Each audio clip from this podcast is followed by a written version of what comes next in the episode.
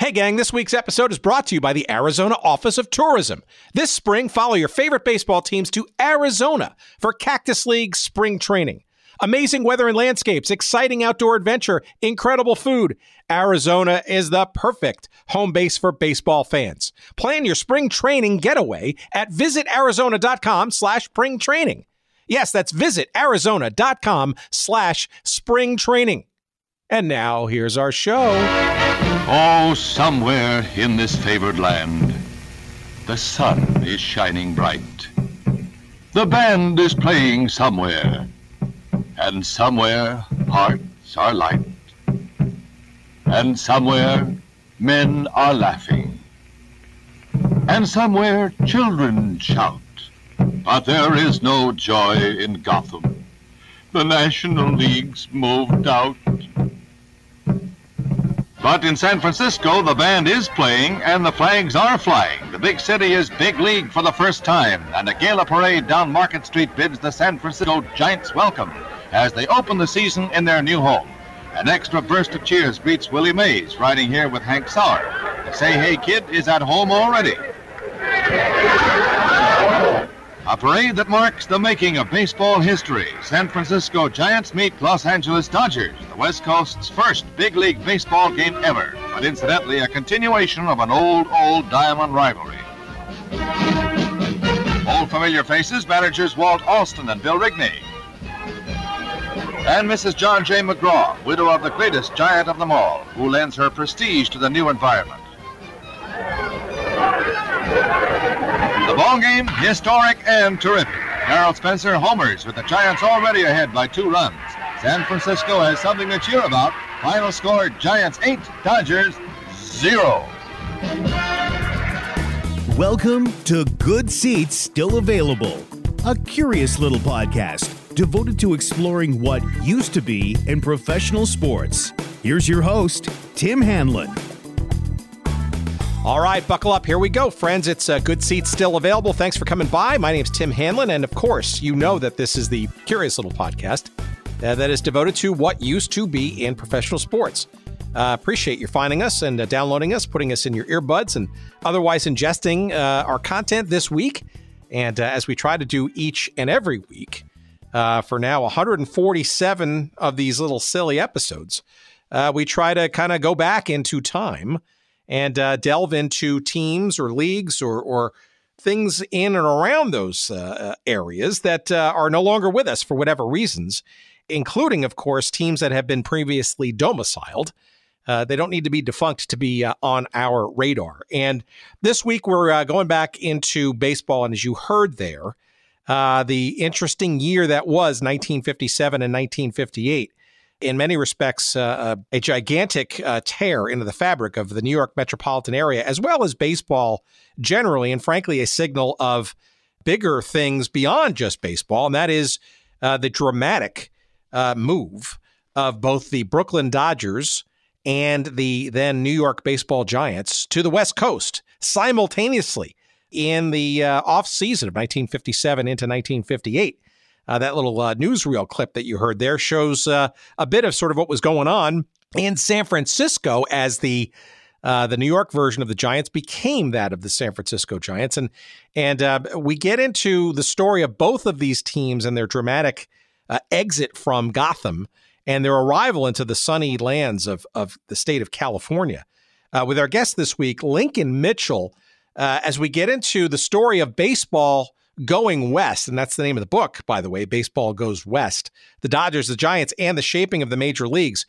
And as we'll get into our conversation with Lincoln in just a few moments, uh, a lot of the narrative that uh, I guess we've all grown up with uh, has been historically rooted, and, and, and understandably so, uh, in that of the story of the leaving of these two teams uh, from New York to the West Coast, from that of the, you know, largely New York centered viewpoint. That uh, being, uh, you know, sort of literally the uh, the tearaway of these two uh, supposedly uh, and arguably uh, beloved franchises, and them absconding into the into the wilderness of the West Coast, and in the miserly, well, not the miserly, but the you know the the the profit seeking. Walter O'Malley and and in Brooklyn and the Dem Bums and and how could you and, and the Giants coming along for the ride and uh, Horace Stoneham uh, seeing San Francisco as a as a as a natural parallel to go at the same time and yeah, I mean, you know, uh, having grown up in the New York, New Jersey metropolitan area and, and having, uh, you know, uh, relatives and, and, and their relatives, you know, that, that, that story is still uh, quite strong. And, um, you know, and then many have not forgotten. And it's understandable because it's, this was a team that, or two teams, frankly, that were, you know, part of the fabric, literally and figuratively, of New York. And all of a sudden you have two thirds of uh, Major League Baseball up and walking away and go, going elsewhere. But, as we get into our conversation with Lincoln Mitchell in just a moment, there is absolutely another sort of point of view of this, and and uh, is large the thematics of uh, of his book, and it's an excellent book. I highly recommend it. It's it's it's well written, well researched, and, and it makes a strong case, sort of for the West Coast point of view. A- and it's not necessarily say that New Yorkers are wrong in their sort of viewpoint, but it does sort of frame uh, the move uh, from. Uh, the recipients' uh, kind of points of view San Francisco, Los Angeles, the state of California, uh, and all that uh, sort of comes along with that or came along with that. Uh, expansion, uh, the economic development and growth of the United States, the ideas of expanding uh, professional sports outside not just baseball, but also you know outside that of uh, the the East Coast and, and the Midwest, largely the 1950s, the 1960s, economic times, the sort of stretch and the maturation, I guess, of the country and the diaspora of people uh, moving westward and southward. And there's a whole bunch of other things, much more sophisticated than I can even uh, encapsulate in this little brief intro here. But uh, it's a fascinating story. You think you kind of know it all about sort of the story of the Dodgers and the Giants going to the West Coast. I don't think you have, and that's why it's, uh, I think, uh, a fun little listen as we uh, get into the conversation about baseball going west uh, with our guest Lincoln Mitchell coming up in mere moments. Uh, once again, I think you're going to enjoy it. I learned a whole bunch.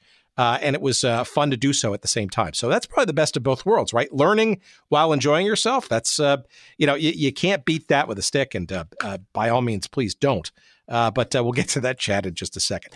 we want to say thank you, of course, to one of our many beloved sponsors, and we try to keep them thematically connected as we go into our little explorations each and every week. And uh, this week, hopefully, is no exception as we uh, remind you to visit early and visit often and make a purchase or two, why don't you, at oldschoolshirts.com.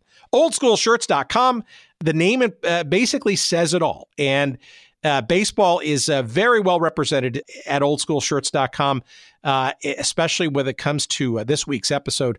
You got a couple of uh, Brooklyn Dodgers shirts there, some some really cool ones like the We Dem Bums uh, shirt. There are a couple of other sort of takes on the old Dodger stuff, and there's even, for example, a, a, shirt devoted to the San Francisco Seals of the of the AAA, which many San Franciscans may remember of a certain age or maybe frankly of, of a current age, don't remember the fact that prior to the Giants uh, moving from uh, New York uh, to San Francisco, there was uh, this San Francisco Seals AAA team.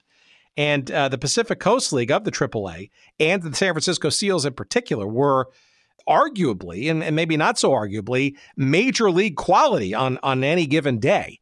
Uh, and, you know, we get into a little bit of that in our previous episodes devoted to the Seattle Pilots and, and a little bit of um, of some of our, our, our other conversations generally about Major League Baseball going westward. I think you got to keep in mind that the Pacific Coast League AAA uh, was uh, a very vibrant, a very solid. Uh, the Hollywood Stars down in in, uh, in Southern California. Uh, for example, uh, the um, Wrigley Field, the uh, Los Angeles version of such. I, you know, the the the Triple A Pacific Coast League was uh, a, a, a very strong, almost major league quality uh, style of baseball prior to uh, these two seminal teams moving to the West Coast. And and how, how better to sort of remember all that or show your friends that you kind of know it without having to educate them. Just show up at the bar or the restaurant or at the Starbucks or whatever with your San Francisco Seal shirt. One of the just hundreds of different uh, cool shirts. Uh, in and around sports and pop culture and, and all kinds of fun stuff at Old School Shirts Com. You will get lost in all of it. Uh, you will find at least a handful of shirts that you will want for your own collection.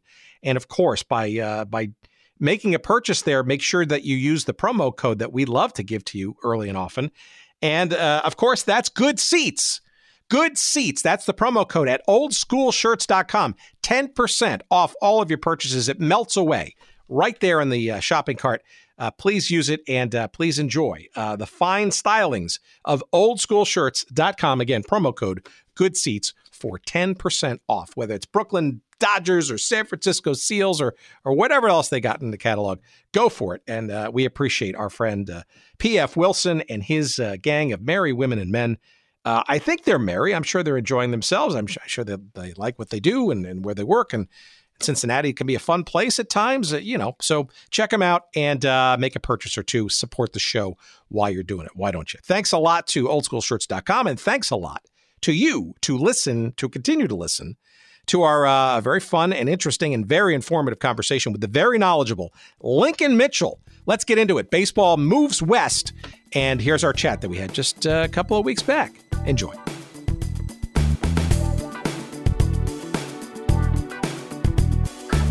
Let's just start perhaps with uh, maybe sort of the odd, uh, maybe not so obvious, I wouldn't call it odd, maybe, but not so obvious path to which you've gotten to becoming a, an author of substance around baseball generally uh, and the topic that we're going to delve into because this is not your quote unquote proverbial day job now, is it?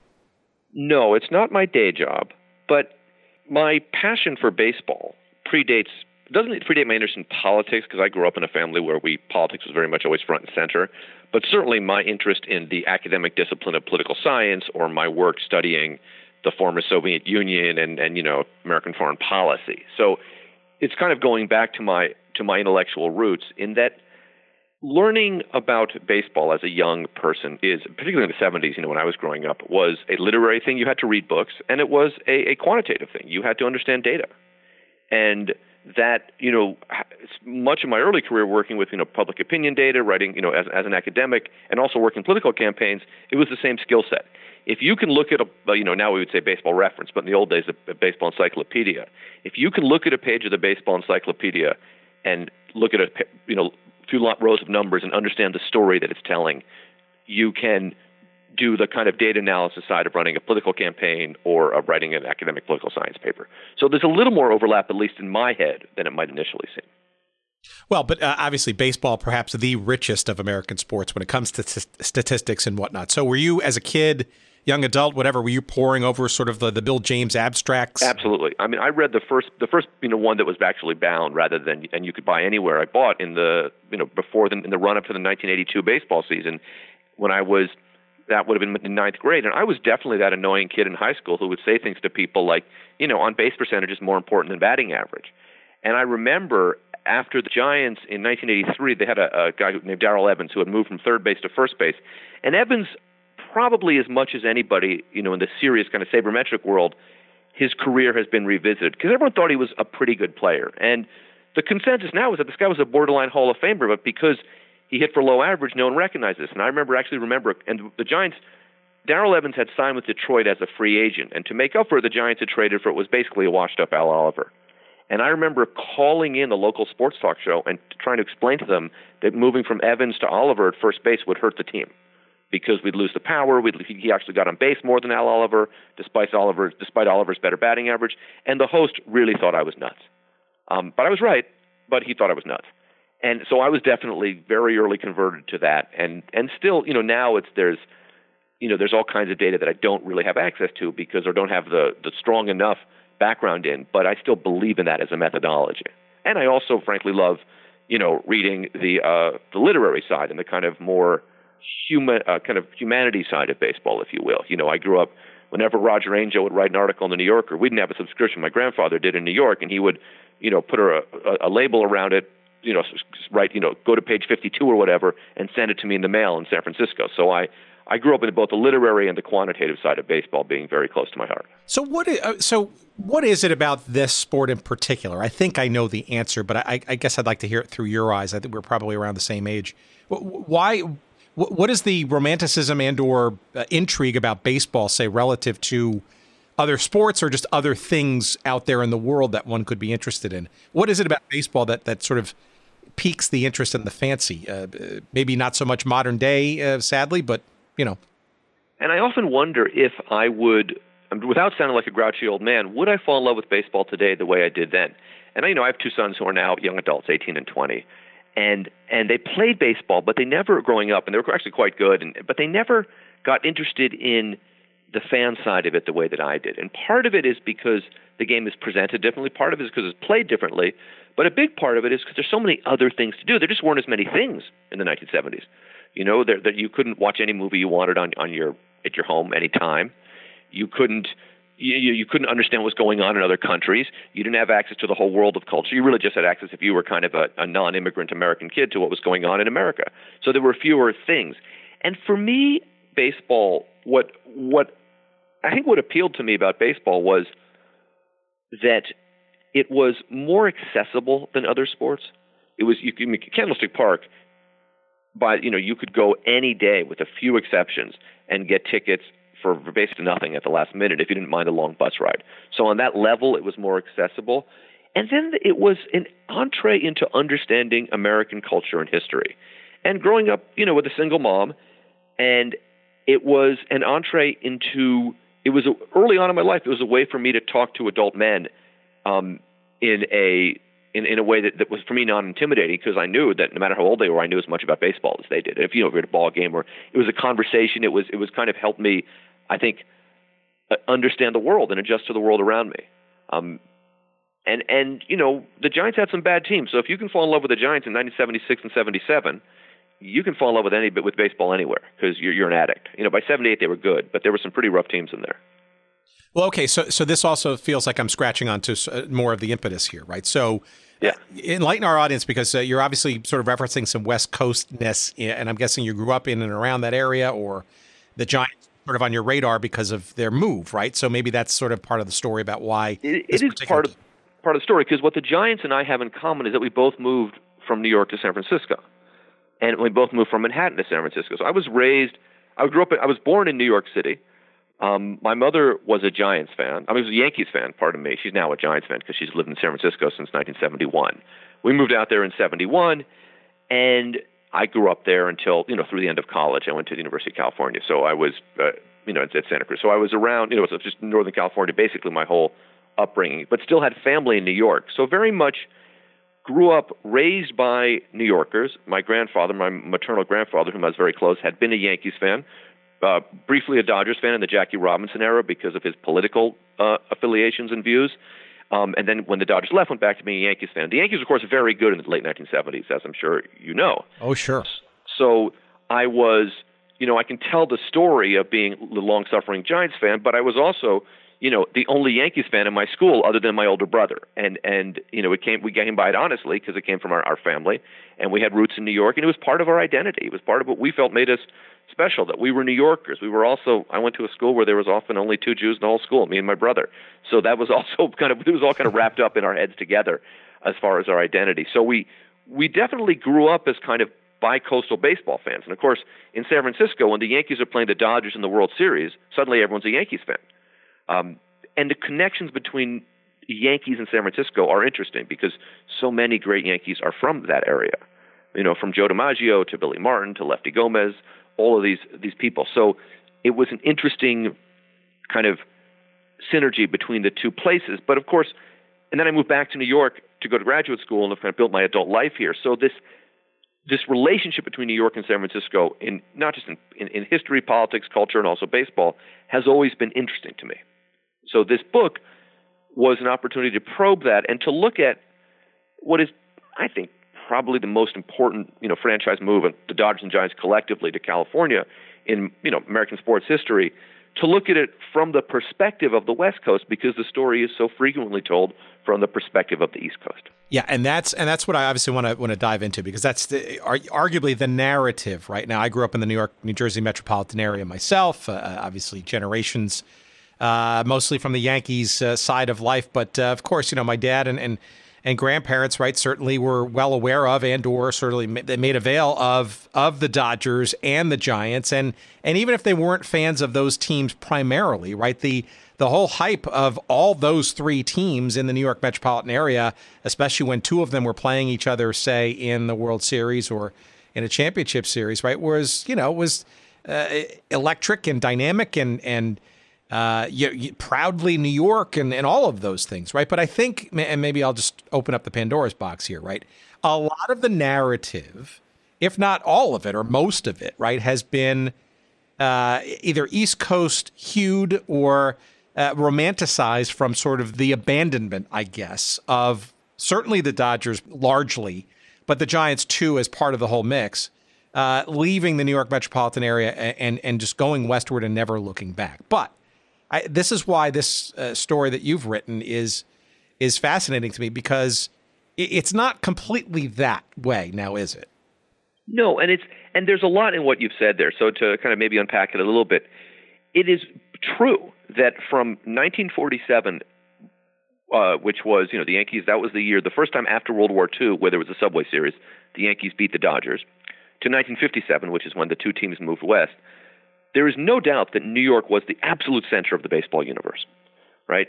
Every year during that period, except for 48, at least one New York team and frequently two New York teams were in the World Series.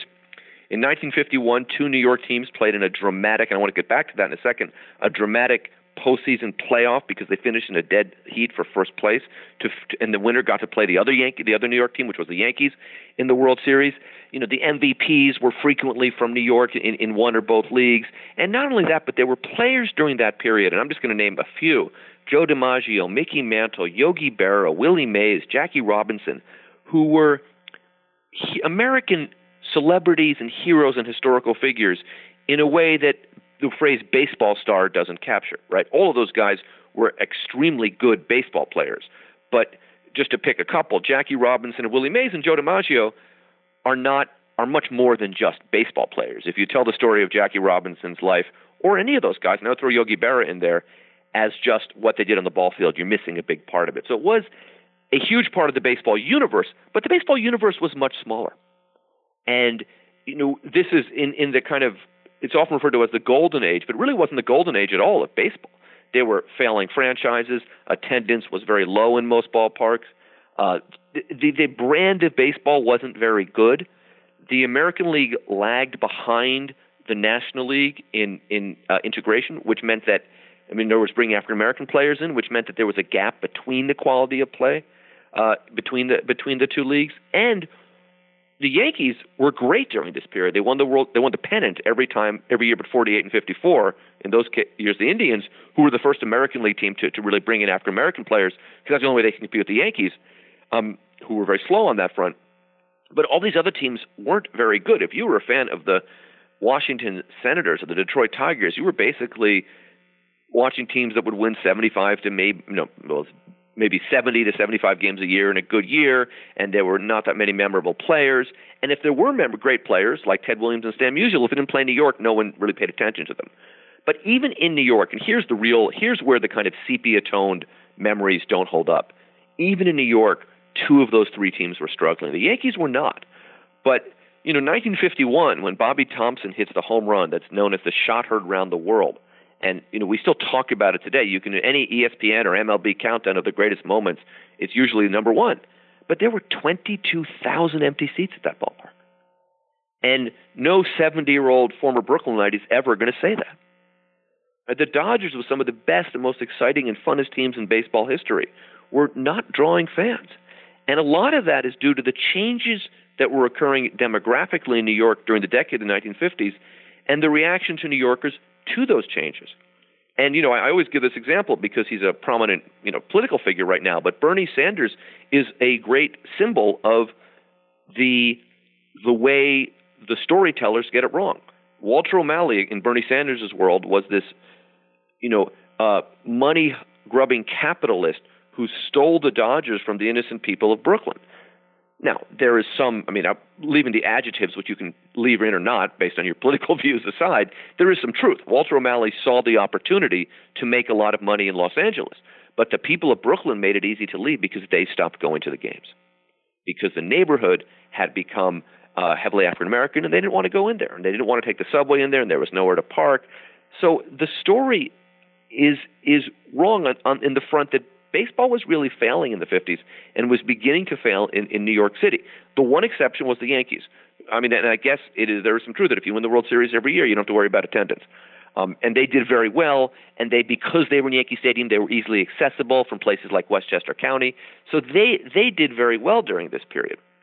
But then the other half of the story that, that to me is central to the book is that once these teams moved west, these teams moved west, it opened up Major League Baseball in so many positive ways, and made the game, in my view, well, not uh, uh objectively, a bigger, more national, more international, and in my subjective view, a better league and a better game. Yeah, well, uh, some of this also wrapped up in what you've just said, right? Is is also the story. I mean, you sort of hinted at it, the story of New York as well, right? And and you know, not only from some of the things that you've already mentioned, but uh, you know, from a, I guess, you know, looking at baseball by itself, right? Competitively, you know, largely an East Coast and nominally Midwest kind of centric thing, right? No real deep South, no nothing certainly west of the Mississippi or west of St. Louis for that matter. It's also a bit, uh, I guess, th- looking through the lens of history, repetitive and or uh, I don't want to say boring, but it, it's it's kind of you know New York centric. I guess the the interest in baseball and the passion for it, right, probably linked very inextricably with how close you maybe were to the the New York metropolitan area and how much you loved or hated those teams. For Major League Baseball, not for baseball in general, because people love playing baseball all over America. True, but Major League Baseball, particularly then, I, I would agree very very much with that. And this also there's a, there's a New York story here, which is that the uh, within a few years of the Dodgers and Giants leaving, and they were a little bit ahead of the curve, the city really begins to change economically, demographically, socially, and culturally. And people who disliked those changes have kind of married that to their anger about the Dodgers and Giants leaving to tell this reinforcing story. But the city was beginning to change a lot in, by the late 1950s. And in addition, the country was beginning to change. In 1950, New York was at its height of the as, as a hegemon for American finance, culture, uh, government, p- political power. You know that it would be, and it, more than any other time in its history. And the United States was really a post, really emerging as the post-war hegemon because Europe had been so devastated by World War II. By 1960s and 70s, the center of power and population is moving south and west, and it, it becomes in 1960 if the Giants and Dodgers hadn't moved west, it would have been really absurd to have no major league team in California. And at the same time, bringing good established teams with recognizable stars to California was the best way to build Major League Baseball out there. All right, so let's let's narrow down then to you know 1957 and maybe the the handful of years prior, right? Maybe we can sort of get a little bit more, get our fingernails a little bit more dirty as to sort of maybe some of the specifics, right? Because I think part of the whole narrative that sort of dominates on this stuff is is is not just it's not just a move, but it's two teams simultaneously, right? Two thirds of baseball, pro uh, Major League Baseball, leaving in in one dramatic fell swoop, right? Yes. But that doesn't happen overnight for no reason, right? It, there there are things that build up to that, maybe you can enlighten our audience, perhaps certainly through this lens of the West Coast viewpoint of it as to why then. And there are push and pull factors, right? So a major pull factor is that Los Angeles is booming. And by the mid 50s, by much earlier, people are realizing, teams are realizing, wow, we there's real money to be made out there. In fact, on Sunday, on a Sunday in the early 40s, the American League team met and voted to approve the St. Louis Browns, who were always struggling, to move to Los Angeles. The problem was they took that vote on December 6, 1941. And as you may know, or I hope everyone knows, something happened the next day that made the movement of Major League Baseball franchises both not exactly big news and also much less feasible because the Japanese bombed Pearl Harbor and we were into World War II. So as early as 1941, that thought was being bandied around. By the initial post-war period, it's it's clear that someone has to move to LA. It's also clear that whoever gets there first is going to make a fortune. And one of the teams that is even raised is the Yankees might move to LA. The Yankees at one point denied the rumor that they're moving to LA. They weren't going to move to Los Angeles, but that's how big that market is. And sometimes when we just think of it through the angle of New York, we don't realize that. Now, for the Dodgers to move to Los Angeles without the Giants would have done two things. It would have ceded the New York market, their market, essentially, even though they were rivals, lot of those younger fans would have become Giants fans. The Giants would have taken probably taken up Robert Moses, who was the kind of the the the, the kind of construction building and park czar of New York, uh, on his offer to build a ballpark in Eastern Queens, in the area that we now where Citi Field now is, and would have captured, you know, split the hugest market in the country with the Yankees. So the Dodgers didn't didn't really want to cede that to the Giants, and also they knew that the logistics of moving to California as only one team wouldn't work. The travel would be too much. They would not have any natural rivals. So it made sense to move with the Giants. Now the Giants, for their part, their incentive was they had to leave. They're, they, they were much doing much worse with regards to attendance. They won the World Series in 1954, and by 55, 56, were in the bottom half of attendance for the whole National League. They weren't making any money, and and they you know they did not have as many of the big stars that the Dodgers had, but they did have a center fielder named Willie Mays who had emerged. I mean, and, and you know, you could argue Mantle and Mays. I think throwing Duke Snider in that mix is is, is a is a kindness to the Duke and is a uh, and is a reflection of how we want to remember the 1950s. But Duke Snider was never in the same category as a player. I hope the old Dodger fans will forgive me for this as Mays and Mantle. But Mays was, was arguably the best and most exciting player in baseball in a long time, and fans weren't going to see him. The Giants had to leave. But so O'Malley and Stoneham in this discussion. Now, there is this sense that O'Malley, we used to joke at, at Candlestick Park, Walter O'Malley moved the Dodgers to, to sunny California and tricked Horace Stoneham into coming here, meaning San Francisco. That's, that's a bit of an exaggeration. And there's also a little more to it than that. And I'm to, and, and you, as I mentioned, I grew up in San Francisco, but Horace Stoneham was a New Yorker, and he liked his cities. And in the 1950s, uh, uh, pardon me for saying this, as today, San Francisco was a much more cosmopolitan, cosmopolitan, much more interesting. It feels much more like a city to a New Yorker. Yeah, like uh, uh, uh, akin to Boston, I think. Uh, Western. Right. It's, you know, it's densely populated. You don't need. You can walk places. You don't need. It's not as car centered. You don't have the highway all the time. And back then, it was more cosmopolitan and and more kind of culturally rich than than Los Angeles. So so Stoneham probably wanted San Francisco. San Francisco had a good baseball tradition. The San Francisco Seals were uh, a Pacific Coast League, which kind of like a high minor league, almost like a 4A league. Uh, the Los Angeles had two teams in the Pacific Coast League, the Hollywood Stars and the Los Angeles Angels. But the Seals were like the Yankees of the Pacific Coast League. They dominated. They were the most famous. And and even now, when you go to to Oracle Park where the Giants play, you'll see people in Seals hats and jackets and T-shirts. So so it made sense for him to come to San Francisco. And the thought was we're going to transport this rivalry to the West Coast, so give us both a running start. And that is, in fact, what happened. And and famously, you know, the first game ever in opening day of 1958, April 15th, the Dodgers went to San Francisco and the, you know to play the Giants in the first big league baseball game out west and in California, and uh, the Giants won eight nothing. You know, it was a nice win for the Giants. And the headline in the Chronicle the next day, which is the San Francisco Chronicle, the major paper still out there, the headline was great. It said, "We murder the bums." Right? And and what that meant, one, it meant the Giants won, but also, you know, the rivalry is going to be fine, right? We're even using that they were no longer the bums once they moved to Los Angeles, but the rivalry was intense, and that made that helped make both teams succeed out there. And in the lean years for the Giants in the mid 70s, which I get to in the book, there were years when their nine home games against the Dodgers would generate 22, 23% of all their attendance for the whole season. So that rivalry is is it's grown, it's developed, it's changed, but it's remained in many respects the oldest and the strongest in, in baseball, even more than the Yankee Red Sox in some regards, not in all regards. No, I, I would agree. Uh, but let me ask you sort of two sort of follow up questions along those lines, right? So, walk me or, or through, or, or maybe enlighten me as to the end of the war and then to, to 1957, right? You're mentioning sort of 1941 ish, uh, fatefully, or the day before the United States enters the, the Second World War. You know, the, the, the dreams of going to Los Angeles, but there's a pretty big gap there in post war. Uh, all the way to 1957, almost a whole decade, right? Why did it take so long, perhaps, to finally uh, uh get sort of all the things in motion to then reheat that idea? And then, second, I guess, is why Brooklyn and New York as franchises as the ones to go westward, right? Especially when New York was such a center of baseball. I think that's that's to me the most fascinating question, and and, those, and I think those are interrelated. Those questions are related. So remember that that this talk had been going on since the early '50s, but there was there were some as as always there are always kind of I's that needed to be dotted and T's that need to be crossed and details that need to be ironed out. And this included questions around ballparks. Where would they play? Right? This included kind of, and I don't know the exact, you know, years on this, but that jet transportation would get to the level where you could fly out there more easily, right? Because otherwise you couldn't do it. So there was a kind of a technological side to this. And also in the immediate post-war years, baseball was back because you know people were back from the war. They had a little money. There was something to do. So it boomed a little bit in the immediate post-war years, and that took some of the heat off of it.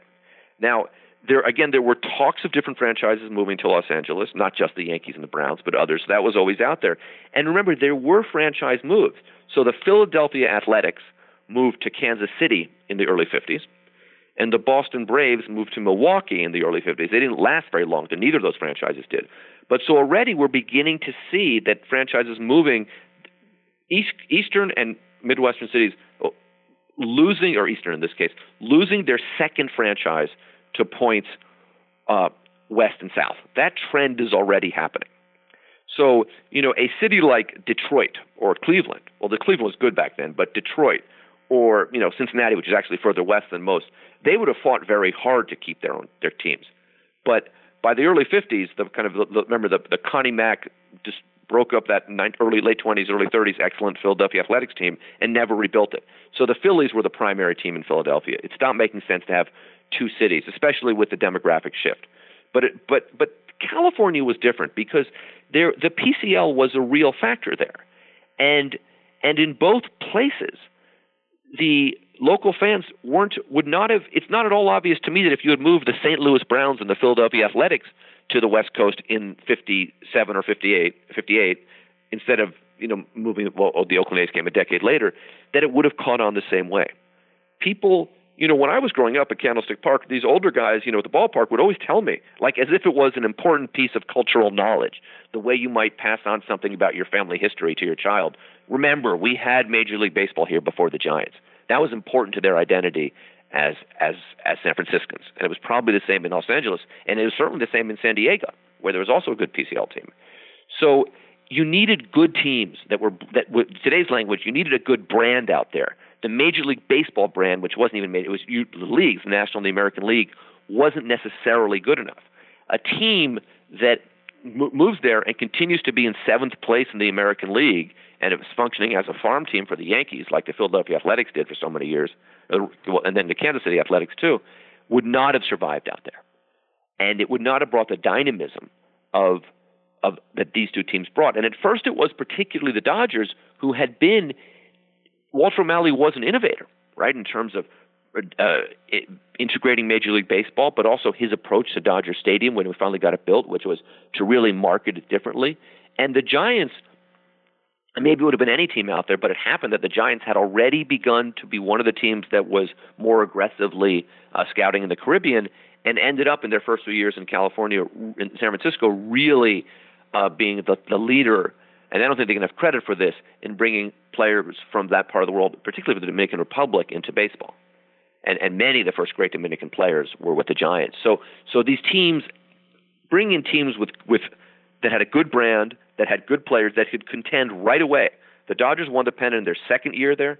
The Giants uh, won the pennant in an extraordinarily dramatic playoff against the Dodgers on October 3rd, 1962, 11 years to the day after Bobby Thomson's home run, and that was only their fifth season there. So you had good contending teams, and it helped baseball catch on. Remember, by the mid 60s, the move to Kansas City has failed, and the move to Milwaukee has failed. So franchise movements, it wasn't a given they would succeed at all.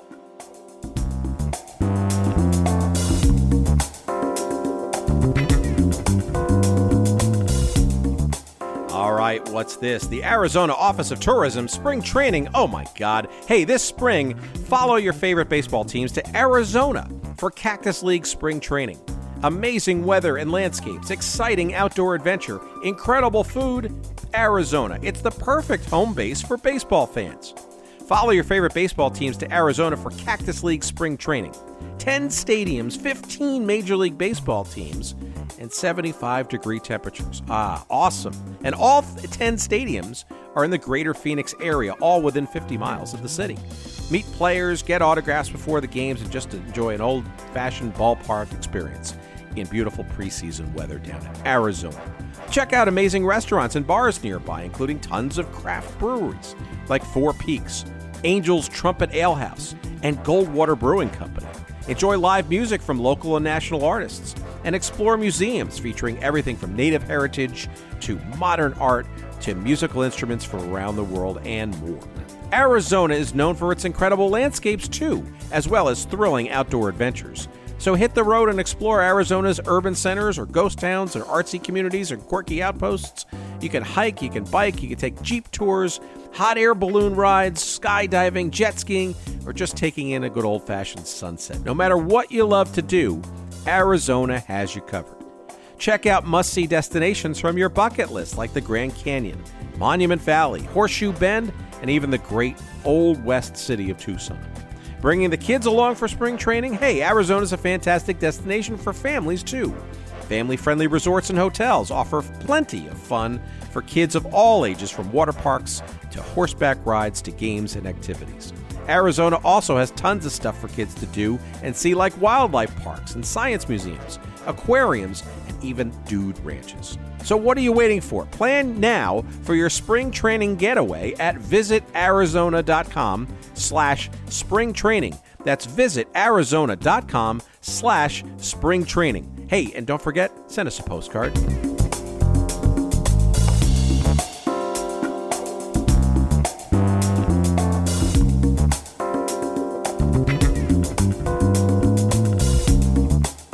Mentioned push and pull a bit ago. So the push is probably the dominant sort of theme in, in a lot of the narratives from the East Coast being, you know, sort of abandoned by these two teams. But but maybe you can enlighten me and our audience a bit on maybe describe a bit of the pull, right? Because you're mentioning the PCL teams. There's obviously uh, quality baseball being played. You can make the argument that you know for a, a good period of time, there's you know could that be good enough for those uh, those locations? But but what was the romantic uh, uh entreaties?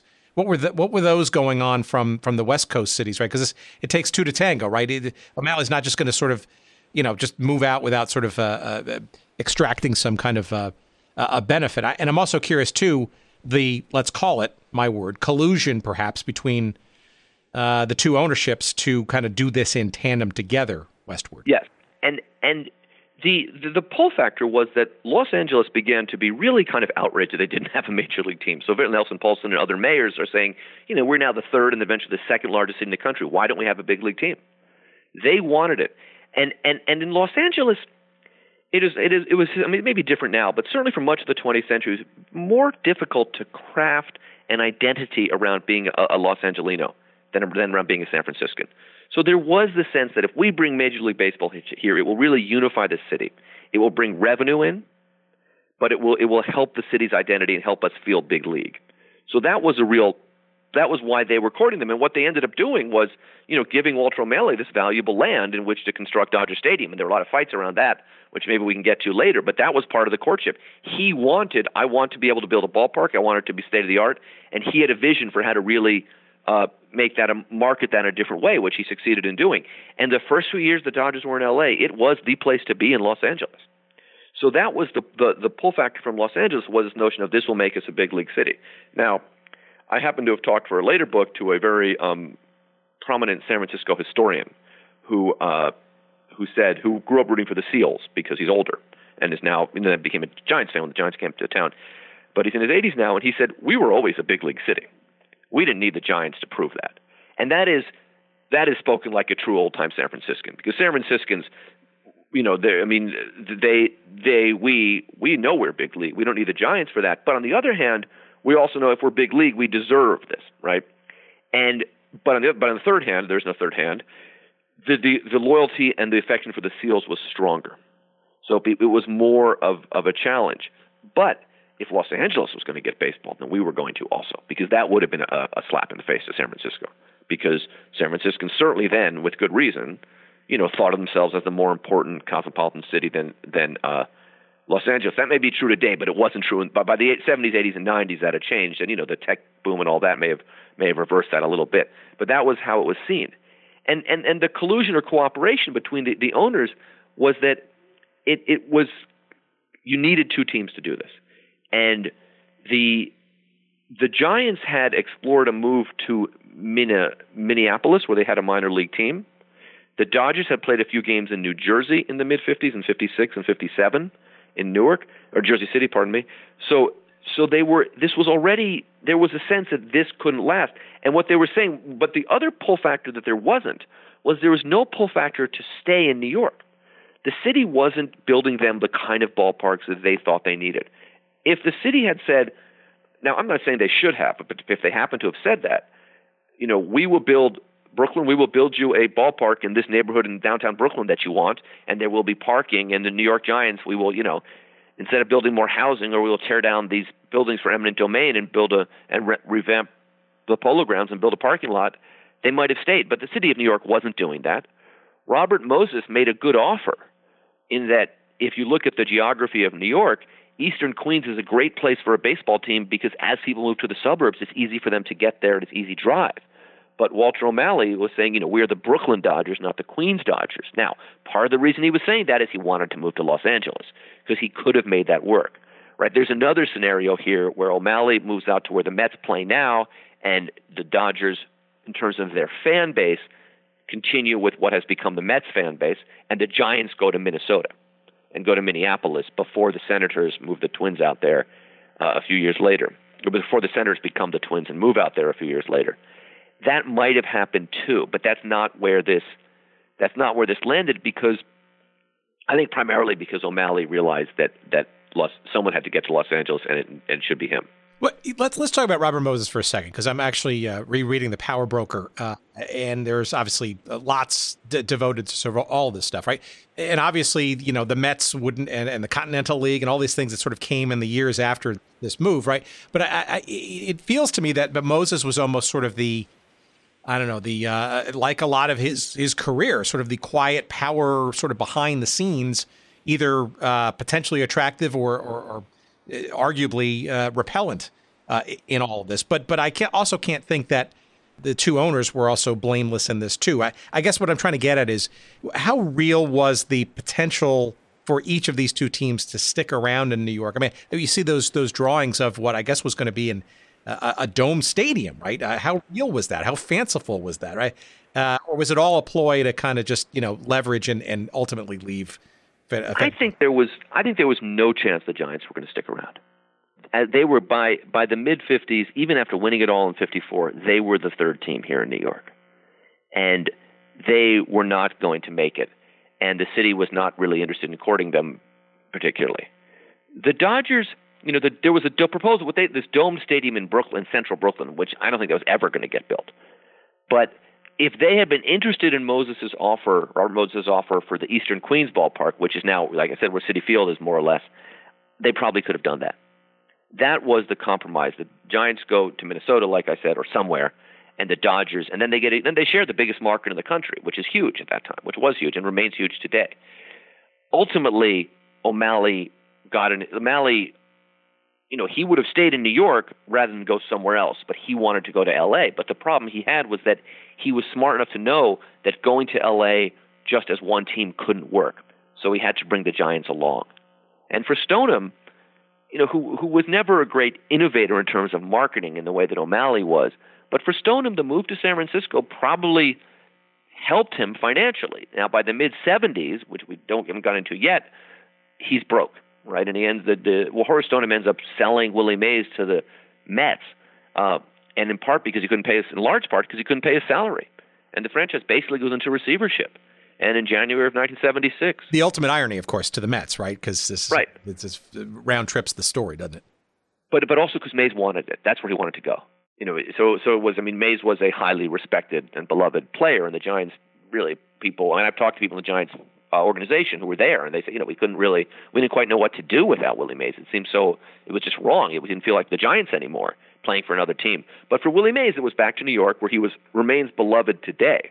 I mean, Willie Mays is, an, is a, you know, he's in his late 80s, but if he ever comes to New York, he is, you know, he's he is even though he played probably three times as many games with the San Francisco Giants as with the New York Giants and the New York Mets combined he is beloved in this city as he should be because he was one of the greatest, even in a short time here, the greatest players the city ever saw. So it was sending him to the right place. He was very highly paid, even though he was no longer one of the best players in the league, and the Mets could pay his salary. But that's how bad shape the Giants were economically by the mid 70s, and partially because they they couldn't they didn't make the efforts to market themselves, they couldn't adjust, and also and they made a series of terrible trades, but also because of that ballpark, which is an important part of the story.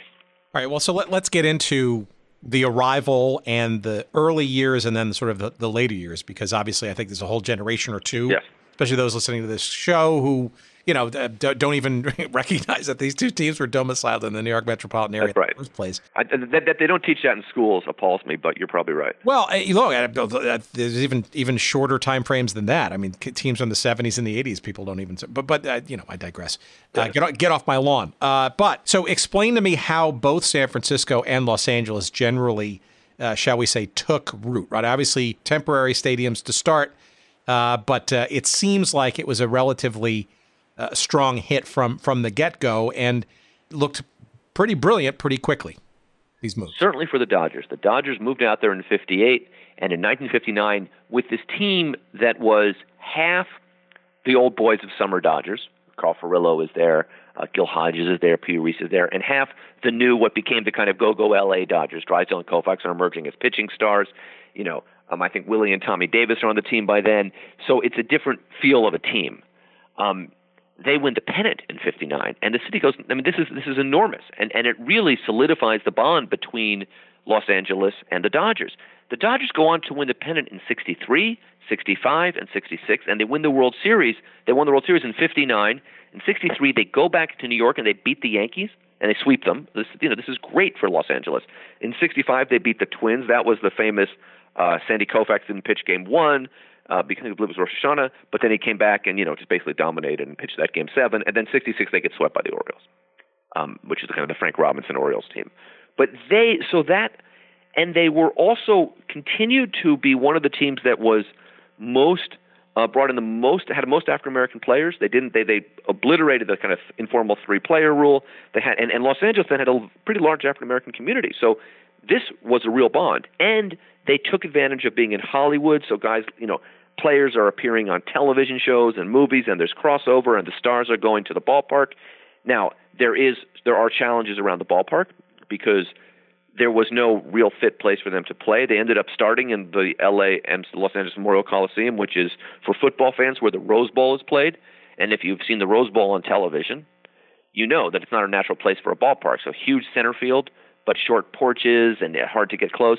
But within a few years, they built Dodger Stadium, which is was this beautiful state of the art ballpark. Now the politics there were very complicated because they built it in an old Mexican American neighborhood uh, near Chavez Ravine, and it was the second time that families had been pushed out of that neighborhood uh, to you know to, first to build housing, uh, new modern housing, and second to build this ballpark. And there were real and there was a real rift between Los Angeles, the Dodgers, and the Mexican American community in Los Angeles. Now, in the early 1960s, if you were thinking of a team that should not pick a fight with a growing ethnic group, you would say, well, in Los Angeles, you wouldn't want to pick a fight with the Mexican American community because it was growing so much.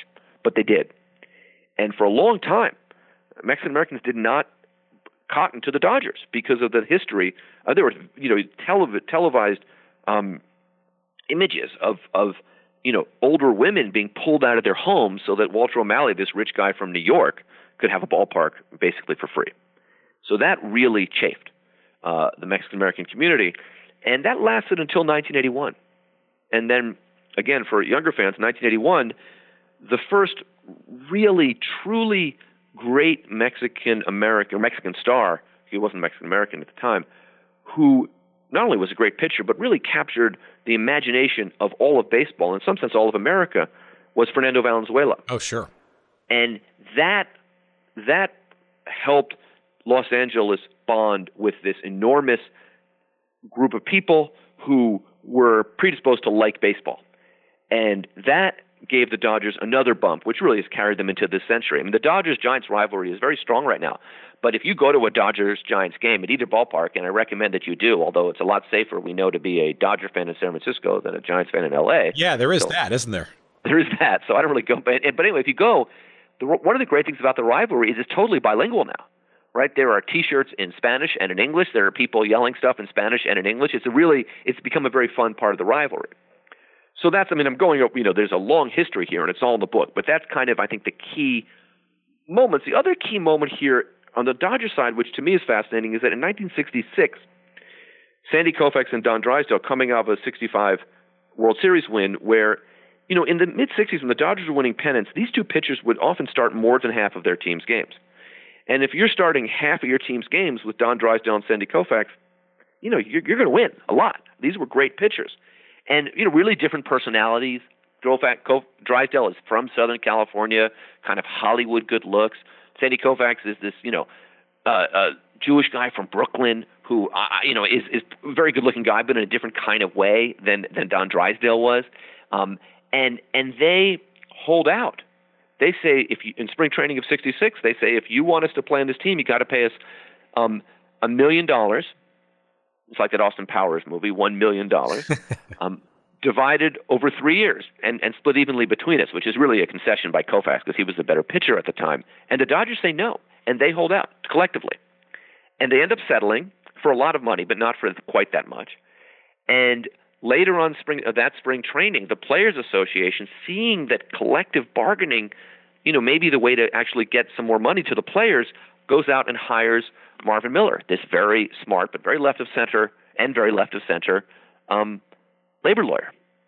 And he creates the Major League Baseball Players Association, which is much stronger than the unions of other professional sports. But the first real collective bargaining in the modern era is Koufax and Drysdale a few weeks before Marvin Miller. So they're a very influential team in many ways, and I could go on, you know, to Hideo Nomo and all of that. Interesting and not so obvious. No, it's not. But to me, it's it's, it's a great story. And and at one point in the story, Koufax says, "Well, I'm going to go and just play, be an actor and play in this movie, The Rifleman," um, which you can only say. Imagine if you were holding out, you know, I don't know, hypothetically, you know, uh, a few years earlier, Eddie Mathews and Henry Aaron in, in Milwaukee, and saying, "I'm going to go be the Rifleman," right? What does that even mean, right? But in Hollywood, you could say that.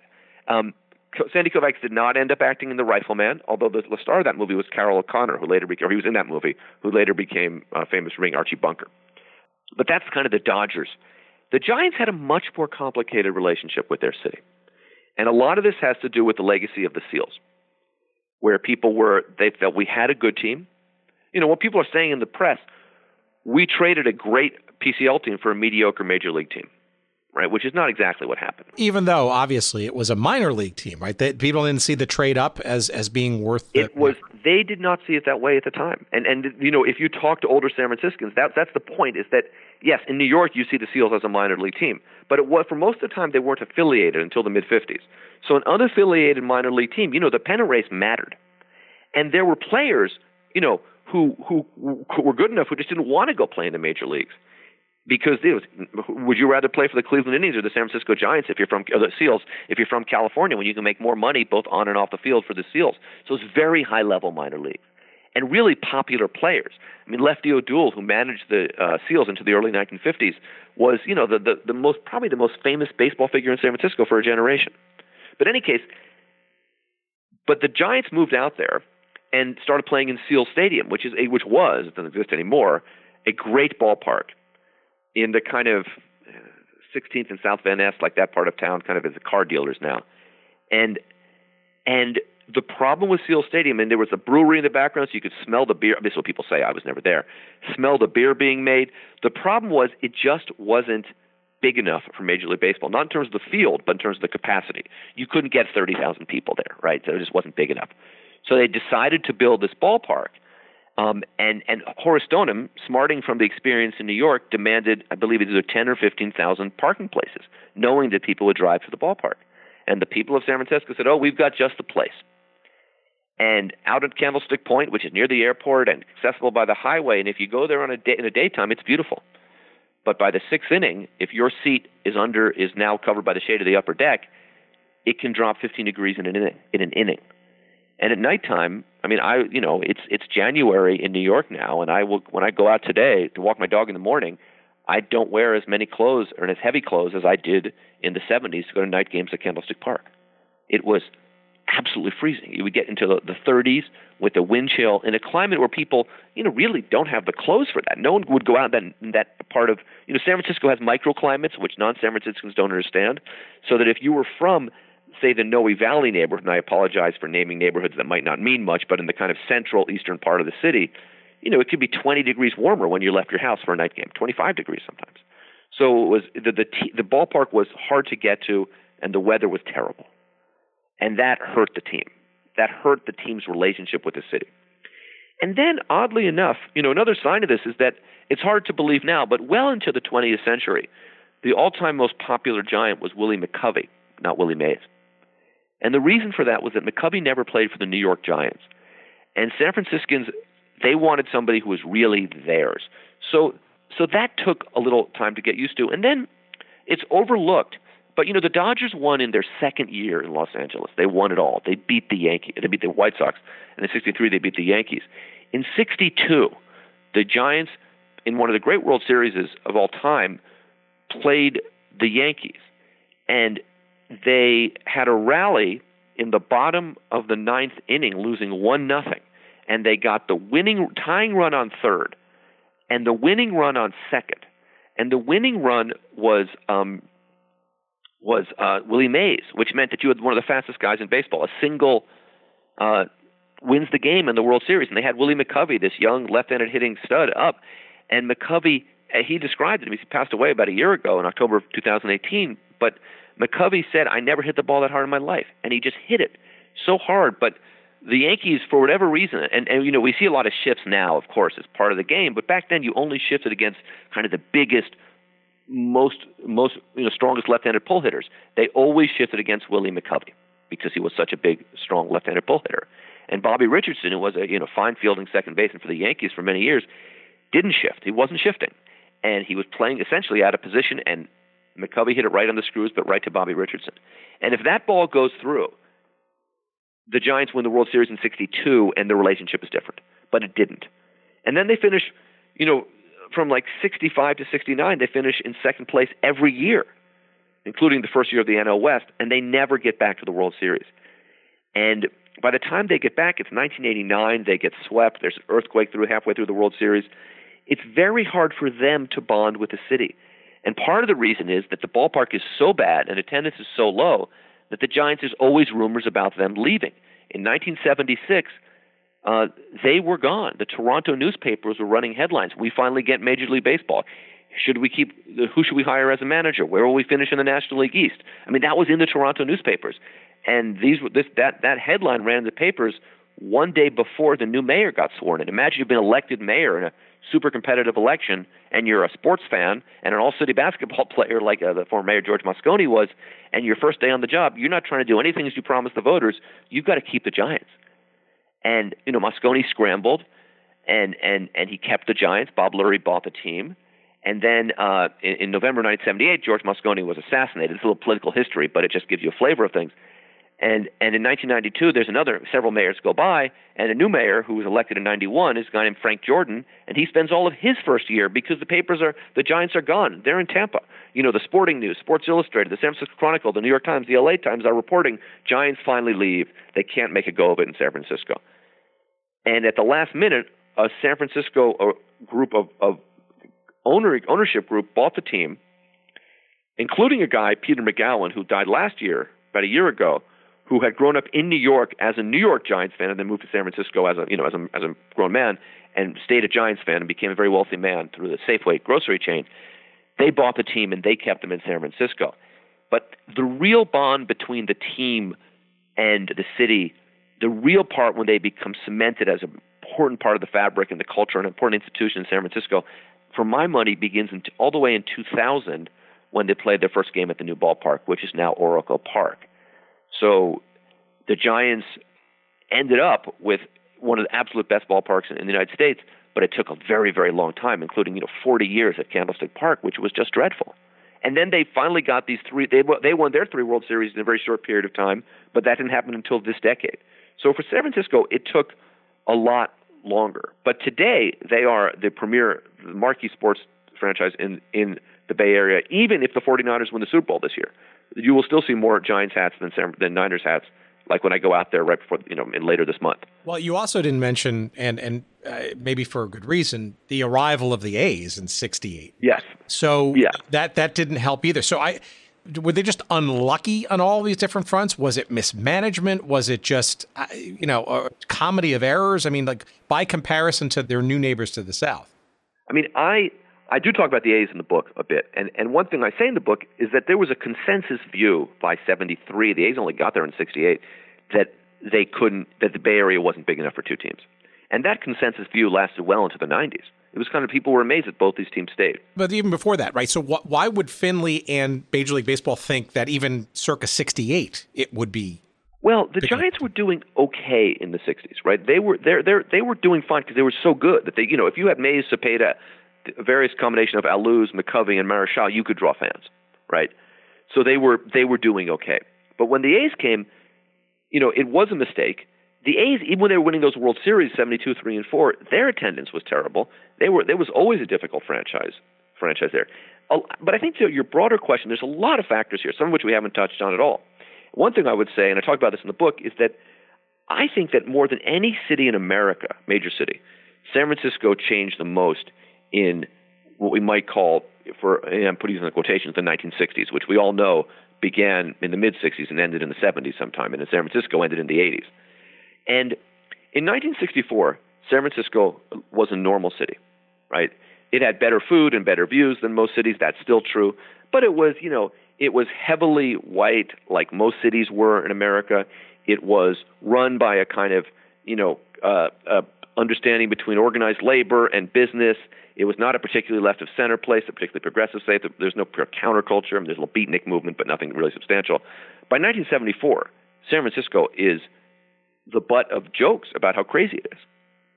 And it has a higher crime rate than New York, a higher murder rate than New York. A lot of New Yorkers don't believe that, but it's true.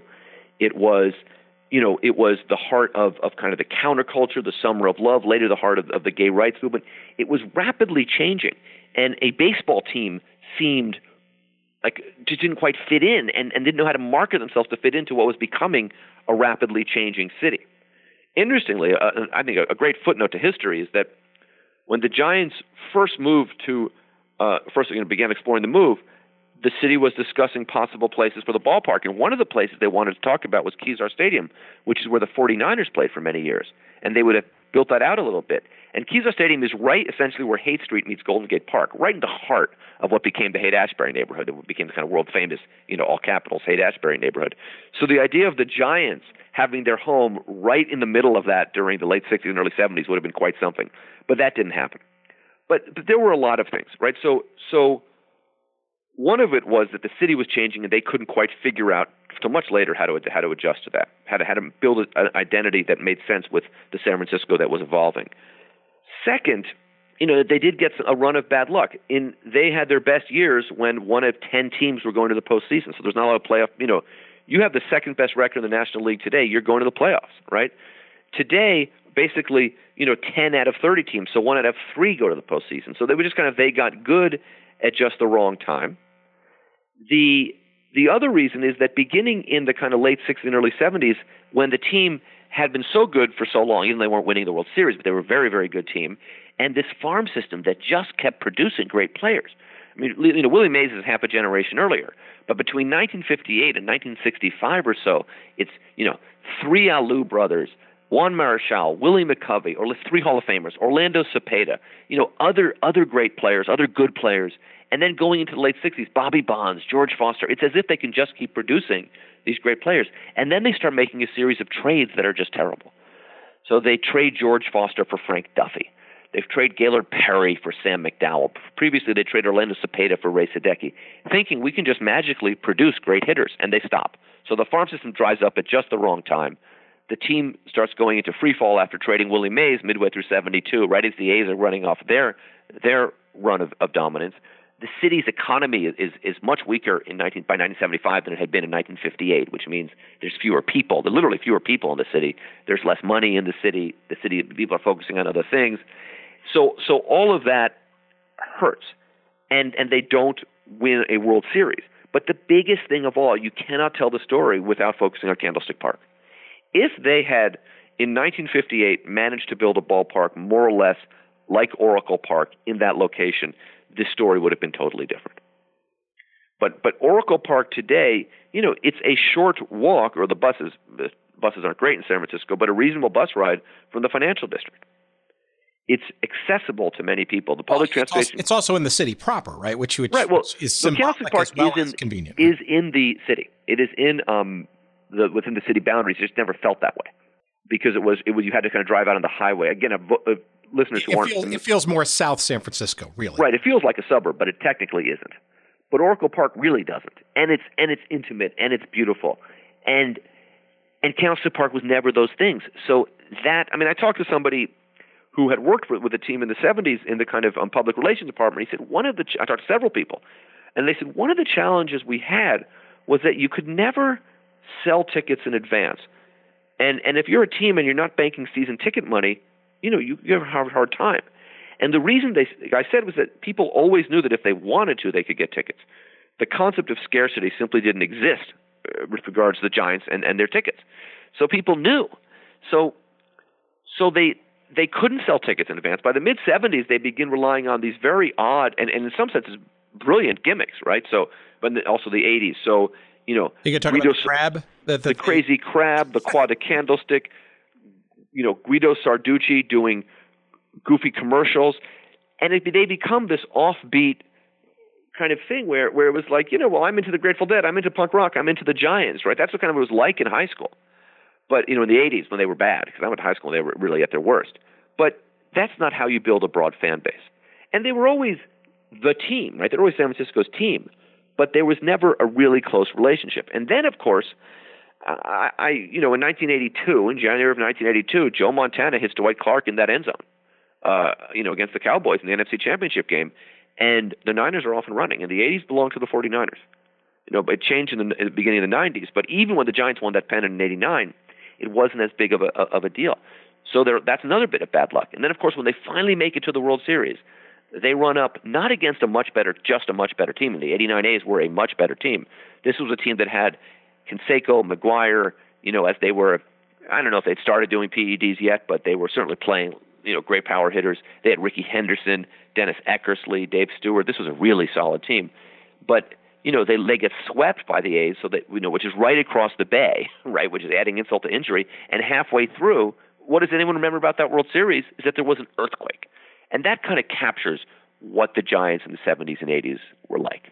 All right, well, let's let's let's uh, let's round third and then sort of uh, maybe put a put a bow on this because uh, obviously this book is is it's it's deep, it's very well researched, it's uh, and this is just frankly uh, scratching quite a bit of the surface uh, of of this story, and it's it's again for for all of our listeners out there that sort of you know think they understand the admittedly sort of one way story, I guess, of, of these two teams leaving to go to the West Coast. This is this is why we're having this conversation because it, it does sort of bring uh, some of these other issues from a more uh, West Coast sort of perspective uh, into view. But maybe you can kind of tie it up a little bit into sort of what you think this move, both symbolically and functionally, meant for Major League Baseball, pro sports looking westward expansionary in general, and then maybe even a smattering, if you don't mind ending on this, your thoughts about where we are with baseball and, and pro sports today, uh, forgetting about the big money, but are we saturated and is there more room for growth given that we're 30 some odd teams for most of the major leagues now? Okay, so let me let me start with the first the first question. This had an enormous impact on Major League Baseball, and that's really one of the main points I make in this book. Major League Baseball, first of all, MLB as it exists today didn't exist then. So so we're talking about the two leagues, but we're going to say MLB, Major League Baseball for shorthand, was never national until then. The Giants and Dodgers played their first game in, in San Francisco in '58. Within by the end of the '60s, there are five teams in California. There are teams in Texas. There's you know the, the years between about 57, uh, 50, 57 and really 77 are when baseball just truly becomes national.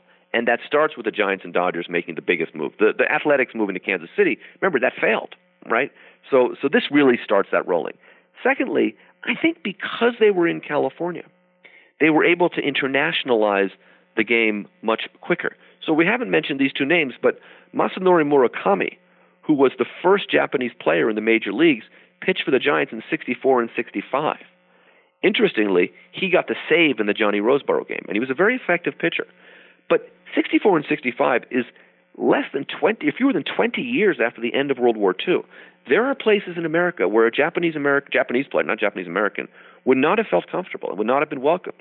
But in California, there was Japanese American community. There were people he could talk to. He could speak his language. He could, you know, they welcomed him, and that made it much easier. When Hideo Nomo came along in '95, you know, LA was if he if Hideo Nomo had pitched for the Cleveland Indians, even in '95, it wouldn't have meant the same. But because these teams are looking towards the Pacific, they're able to, to really be ground trailblazers in bringing in Asian ball players. And also because it's California, there are always Spanish speakers. They may not be Dominicans or Puerto Ricans, but they speak Spanish. Um, and so that culture is a little bit there. It, they, these two, particularly the Giants, I don't want to say these two teams, it really was the Giants, really internationalized the game with regards to bringing in players from the Caribbean. And I have some of the data on this in the book. But when you stop, I mean and often the Cardinals get a lot of credit for this, but it really was the Giants that were absolutely in, uh, in the front on, on this. Um, but the other thing that they that they do is that it really becomes the Giants and Dodgers. I'm just how to phrase this become the engine for MLB to exert and and kind of establish its hegemony of of profession on professional and organized sports, baseball. So in the 50 early 50s, so through the early 50s, you know, going back to the early 20th century, there's lots of different kinds of baseball in places like California. There's high-level baseball like the PCL. There are barnstorming Japanese American teams. There's you know small towns, you know, watching the local teams. There's there's just barnstorming major league players. There's semi-pro leagues. That all comes to an end with this move. Now, some would say that obviously television played a big part of it, but this were you know you you cut up California in half with the San Francisco taking the north, LA taking the south, and Dodgers taking the south, and suddenly everyone has a team, and the PCL withers and it moves. The PCL there are now PCL teams because it's now an affiliated minor league playing nowhere near the Pacific Ocean, right? Just like hey, keeping the name. You know, there's no more barnstorming, and some might say that that baseball becomes less rich. The culture of baseball, the country of baseball becomes less interesting. But that is in fact part of the story of what happened. I also think Walter O'Malley was a groundbreaker in building Dodger Stadium.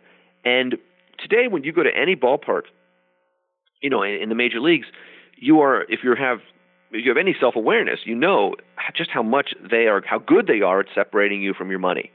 And Walter O'Malley really perfected that or, or really initiated that with Dodger Stadium. And that wasn't perfected for decades. But this thing is, a stadium is not just a place where you sit on a bench and watch a baseball game. We're going to have stores, we're going to have restaurants, we're going to sell souvenirs, we're going to brand it that way. And, and O'Malley led the way in that as well. So I think there's a lot of different ways that, that this that this really began to make MLB a much bigger industry, and, and we see that you know through today. And, and and also, you know, many of the great stories. I we talked about Fernando. We talked about the collective bargaining. So so many of the stories that that and ultimately Barry Bonds with the Giants as a kind of the PED story of baseball in the last 60 years can be told through these two teams. Not all the stories, the story of free agency you would tell through the Yankees, but many of the other stories can be. And so, so that's how I think the impact it had. Um, the second part of your question, you know, again, I, I'm going to focus more on baseball because I'm less. I just don't feel comfortable talking about other sports as much. I don't know them as well. It is, you would be hard pressed to think of two North American cities if you were going to expand baseball. That you know we got to put a team in you know Charlotte and Montreal, right, or, or Las Vegas and, and Portland you know, these are Major League Baseball could succeed there, but they these are the, the bigger markets tend to be, you know, the, the bigger markets are covered. In reality, the best market for the best if I were putting a new team somewhere, you know, legal issues aside, I would put a third team in the New York area. I don't know how you'd compete with the Yankees, but you know, the population wise, that's the place to put a team. I mean, again, that's unlikely to happen, or in the greater Southern California area somewhere. But in my view, the challenge for Major League Baseball is how, in a world that is increasingly global, where Major League Baseball has done a great job, and I'm not, I don't, certainly am not, as you know from the book, I criticize and the thing, I'm not 100% either way with Bud Selig, but he really was very good at making baseball more global. And MLB has, through things like the World Baseball Classic and programs and, and, and facilities in other countries, has tried to make baseball more global. But what are the next steps there? Are we simply going to keep trying to get the best players in the world to come to the United States and play for one of our 30 teams? Or do we expand? And I say this in a, in a previous book, my first baseball book, Will Big League Baseball Survive? For me, one one scenario is that you put the two teams maybe five, ten years from now, and obviously it's a complicated question, in you put one in Seoul and one in Tokyo, or do you put two in Tokyo, and and you build long, you know, a you play each team five times. Let's say the Cardinals, you would come to the West Coast, they play the Padres, Dodgers, Giants, and then the, you know, the Tokyo team and the Seoul team or something. That to me, I mean, I'm thinking very big picture here. But that's how baseball can really grow in the next way because it is becoming more international. It's becoming popular. It's kind of a niche thing. You know, there are, you know, 10 years ago in the United States, there were people who, if you wanted to kind of signal that you were kind of hip and progressive and cool, you could be a soccer fan. You know, now it's become more popular. Baseball kind of has that niche in Europe and in, and in Asian countries like Korea and Japan, it's just popular. So that's how I think it might grow in the future. No, and I think I think actually that that is a, a very much a, a, template for the NFL, for the NBA, certainly uh, NHL a little less so, given the but but even still, right? It, how much further does the sort of expansion, shall we say, of pro sports, you know, the big four or five or six or so sports, how much further can you go? I mean, Major League Soccer, for God's sakes, 30 teams. I mean, uh, arguably maybe a little too fast. And I'm a huge soccer fan and a big believer, and have sort of seen the it come and go and come and go a, a number of times in my lifetime, right? But but it, but yeah, inter, it, it is a global village, so to speak, and and logistics and travel aside you know, I, it, it, feels to me like that is sort of sort of the next frontier, which makes this conversation almost uh, quaint by comparison, right? I, I you know, I, you sort of touched on it, but I, you know, uh, the, in many respects, this is also a microcosm of, say, the evolution of of California, right? Uh, you could read your story alongside of you know one of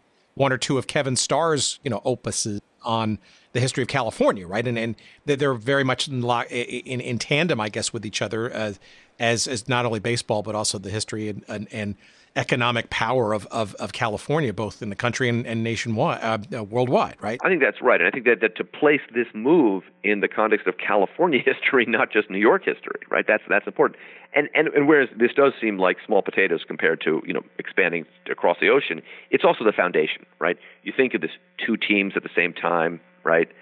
How you integrate that into the schedule and and how it would open up new markets, which is ultimately what the Giants and Dodgers moving west did. It just made the, the, the business bigger and opened up real new markets for it. Well, and you could also make the argument too that it's been be- become uh, almost de facto uh, outpost for Asia and Asian fans and Asia, Asian adjacency into uh, Major League Baseball, not unlike uh, some of the moves that um, that NBA the NBA has done, although not necessarily those teams, right? But it's it's culturally certainly been, I, yeah. I mean, it, it, the world is your oyster, so to speak, right? And and it's interesting to see uh, if and when and how uh, Major League Baseball and all these other sports can, shall we say, export American play relative to say what soccer does, sort of on an importation basis here in this country, which is the right. And and we're beginning to do the importing. We've been doing the importing, right? The best, many of the best players in Japan, Korea, and Taiwan, a little less so, you know, are coming here but the question, especially for Japan and Korea, is they're not going to want to be a minor league, right? They don't want to be a developmental league for the Major League Baseball. These are big countries with strong economies and huge, very long and, and great baseball traditions.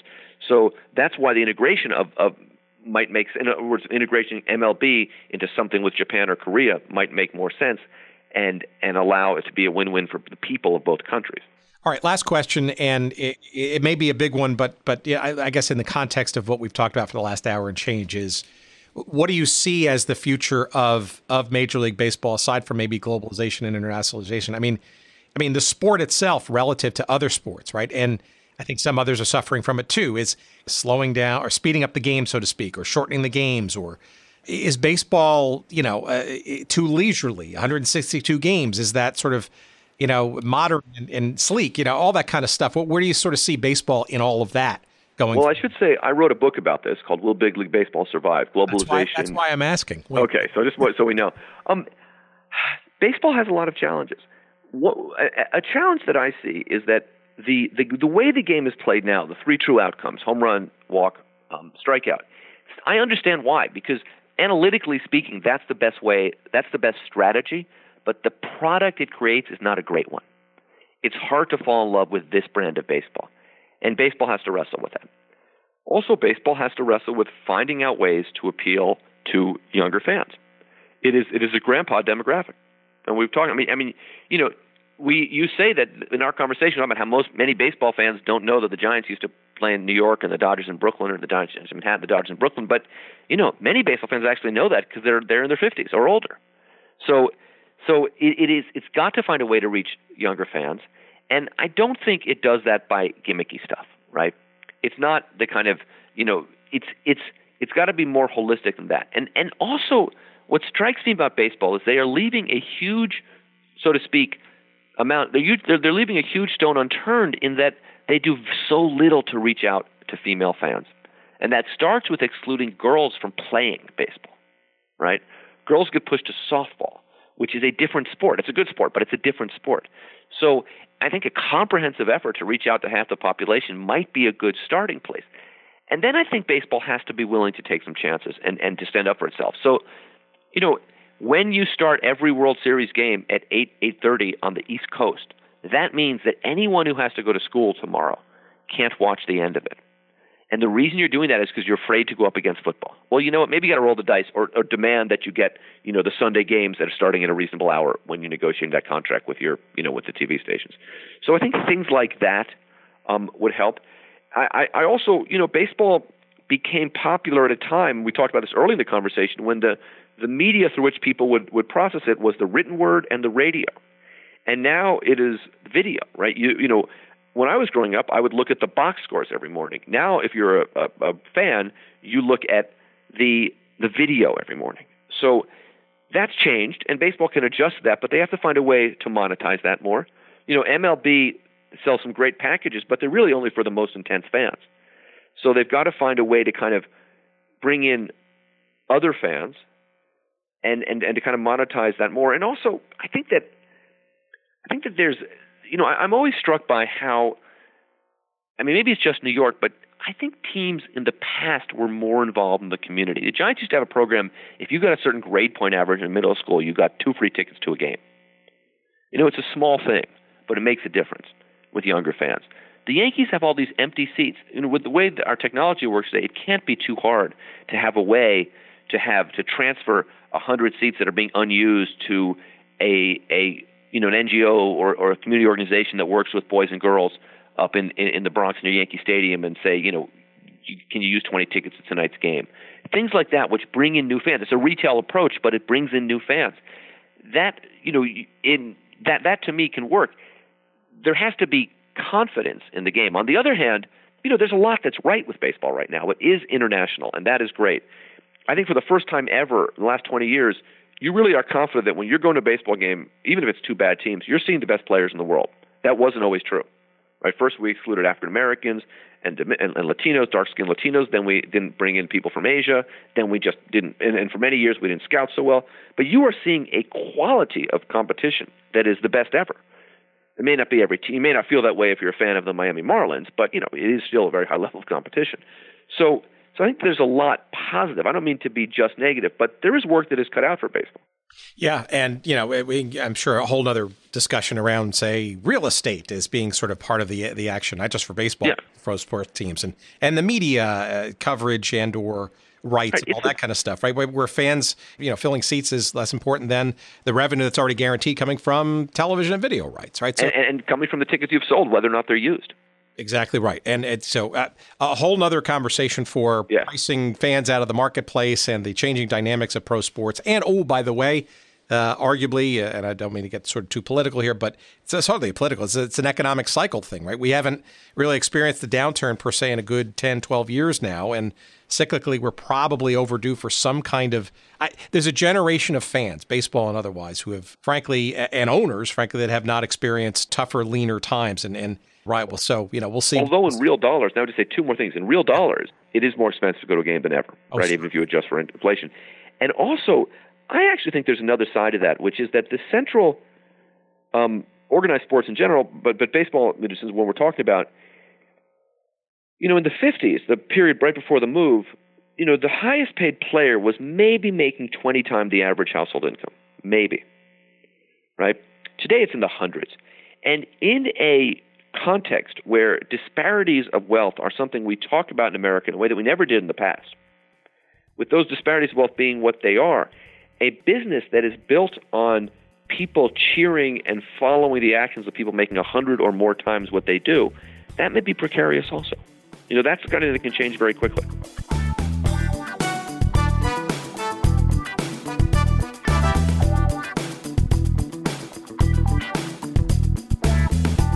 All righty then, boy, that's uh, a, a, a jam-packed episode. Uh, Lincoln is absolutely uh, uh, uh knowledgeable uh, and then some on this topic. And again, I, I, I, suggest to you highly this book, "Baseball Goes West: The Dodgers, the Giants, and the Shaping of the Major Leagues." It is perhaps an unexpected sort of alternate take, I guess, of the westward movement of the Dodgers and the Giants back in '57 and '58. It is a, a, a tremendous read. It is well researched, uh, excellently documented, and um, Uh, we highly encourage you to check it out. Again, Baseball Goes West. It is published by the Kent State University Press, and you can find a, a link conveniently to that book as well as uh, two of the other books that uh, that I suggest you uh, check out from Lincoln as well. Both sort of related. One specifically in baseball. That's Will Big League Baseball Survive? Uh, that is uh, Lincoln's book that is under the imprint uh, of Temple University Press. And uh, we got into a little bit of uh, some of the thinking around that too, and, and perhaps another conversation for another episode, as well as uh, his current book, San Francisco Year Zero Political Upheaval, Punk Rock, and a Third Place Baseball Team. All right, so I wonder what that third place baseball team might be. Of course, you wink, wink, nod, nod, probably already know that. Uh, that is currently out, and that is published by Rutgers University Press. Uh, so check out all of those books uh, and then some. And we've got links conveniently to all of those books uh, in our little uh, episode uh, synopsis on our website. Just look up episode number 147 on goodseatsstillavailable.com. Yep, that's our website, goodseatsstillavailable.com. And not only are you going to find this episode with Lincoln Mitchell, but also all of our other 140 some odd episodes. Depending on when you're listening, we probably built even more since then. Uh, but they're all there for you to uh, stream, to download, uh, to find the books and the movies and all the other for- forms of media. Uh, there's some commerce opportunities and shirts and buttons and memorabilia and all that kind of stuff. And we're, we're continuing to kind of tinker with it and build more at it. But that's the place to go. Bookmark it early and come visit often, why don't you? Uh, and again, that's goodseatsstillavailable.com let's see if uh, you want to send us some email you can do that either directly from the site or uh, just directly by typing in this little address in your little uh, email browser there on your mobile device. It's hello at goodseatsstillavailable.com. Send us some email and uh, hopefully we'll uh, respond, or uh, if we can help you out, or if you like what you hear or you don't, or whatever, let us know. You can also find all of our social media feeds. Uh, the links are conveniently there at the website, but also you can find those directly. Just punch these in. That's uh, at Twitter. You can find us at Good Seats Still. Uh, let's see on uh, Instagram. Of course, we're at Good Seats still available, and yes, for the uh, the amount of time that we're going to stick around on Facebook, and you know we we waffle back and forth each and every week whether we're going to stick around, but uh, you'll find a page devoted to us there on Facebook at least for the time being, and uh, you can connect and or follow us there as well. One last thing we uh, want to say thank you as always, but this week for the first time independently, our good pal, Dr. Jerry Payne. Yes, he's striking out on his own and uh, he continues to uh, put up with our madness. We appreciate and uh, can't believe he's doing so, but uh, hopefully you will continue to enjoy his fine editing stylings. And again, uh, Jerry, we uh, tip of the cap to you, and we thank you for continuing to help us produce this show each and every week. All right, until next time, we we bid you a fond adieu and uh, we thank you, of course, for listening. Until next week, we uh, will see you. Take care, and thanks for listening.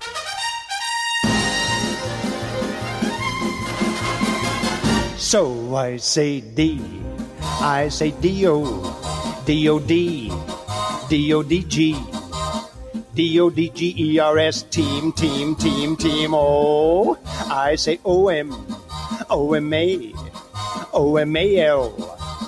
O M A L L E Y. Oh, really? No O'Malley. Sandy Koufax. Oh, my Drysdale Maury Wills. I love you so. And we defy, defy the J I, J I N, J I N T, J I N T S. Giants. Level. Orlando Cepeda is at bat with the bases jammed. Orlando Cepeda with a wham, bam. He hit a grand slam in the very first inning, but it's only the beginning. In the third, like a bird, we get two on and away. Then Fairly hits into a double play. Here comes Big Frank Howard, yes sirree. Boy, what a swing! Strike three.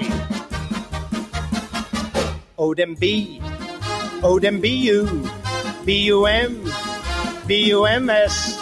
Them bums, them bums, them dry bums. Oh, they may be bums, but they're my bums. Top of the fifth, Say, hey, Willie Mays hits a three bagger down the right field line. But he's out trying to stretch it to a homer as Roseboro tags him on the bottom of the spine with the crack you can hear all the way back up to San Francisco. Open your hospital! Inning six, Maury Wills draws a walk in the coach's box. Leo Durocher, Leo Durocher starts to wiggle and to twitch. A signal? No, an itch. Go, Maury, go, Maury, go, go, go. Maury goes. The catcher throws right from the solar plexus.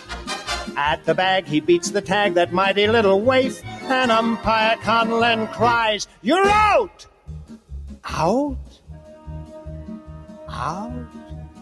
Down in the dugout, Alston glowers up in the booth. Vin Scully frowns. Out in the stands, O'Malley grins. Attendance 50,000. And what does O'Malley do? Charge! Bottom of the ninth. Four to nothing. Last chance. Push the button. Oh, we're pleading, begging on our knees. Come on, you Flatbush refugees. Maury Wills at bat. Hit it for me once. Stu Miller throws. Maury bunts. Cepeda runs the field of ball and Hiller covers first. Haller runs the backup Hiller. Hiller crashes into Miller. Miller falls, drops the ball. Conlan calls safe. Yay, Maury! Gilliam up. Miller grunts. Miller throws. Gilliam bunts. Cepeda runs to field the ball and Hiller covers first. Haller runs the backup Hiller. Hiller crashes into Miller. Miller falls, drops the ball. Conlan calls safe. Yay, Conlan! Willie Davis gets a hit and Tommy does the same. Here comes Mr. Howard with a chance to win the game. Hit it once. Big Frank bunts. Cepeda runs to field the ball, so does Hiller, so does Miller. Miller hollers, Hiller, Hiller hollers, Miller, Haller hollers, Hiller points to Miller with his fist. And that's the Miller, Hiller, Haller, hallelujah twist. The Davis score, it's four to four. Howard still running the bases. From second to third, it's almost absurd. Amazement on everyone's faces. He's heading for home. He hasn't a chance. The poor nut is going to be dead. But the ball hits him right in the seat of his pants. And he scores. That's using your head. So I say D. I say D O. D O D G E R S. The team that's all heart, all heart and all thumbs. They're my Los Angeles, your Los Angeles, our Los Angeles.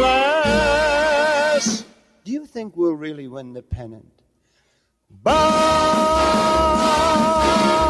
Zoo.